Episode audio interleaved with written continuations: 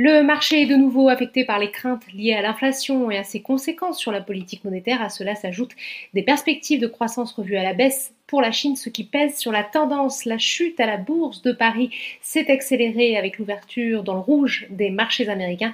Le CAC 40 termine la séance sur une baisse de 2,17% vers les 6506 points. Seulement deux valeurs sont dans le vert ce soir sur le CAC 40. Carrefour qui grimpe de 2,73% à la faveur de rumeurs sur un potentiel rachat du groupe. Total Energy progresse de 1,3% tiré par les cours du pétrole. Le Brent frôle en effet les 80 dollars le baril au plus haut depuis octobre octobre 2018. Le groupe a également accéléré ses gains après la présentation de ses perspectives. A contrario, la tech souffre de la remontée des rendements obligataires. Capgemini recule de 5,73%, ST Micro de pratiquement 5%. Pour rappel, le secteur est en effet sensible aux anticipations de hausse des taux d'intérêt puisque leur valorisation repose largement sur les perspectives de résultats qui tendent à diminuer rapidement quand les taux remontent. Le luxe accuse également le coup à la suite de prévisions de croissance à la baisse pour la Chine par Goldman Sachs, notamment 7,8% de croissance cette année contre 8,2% précédemment.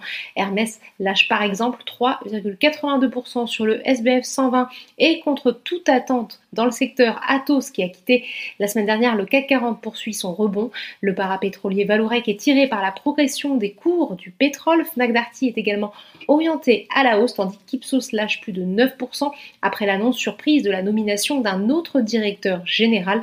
Le groupe a en effet renoncé à celle de Nathalie Ross en raison de divergences avec le fondateur Didier Truchot.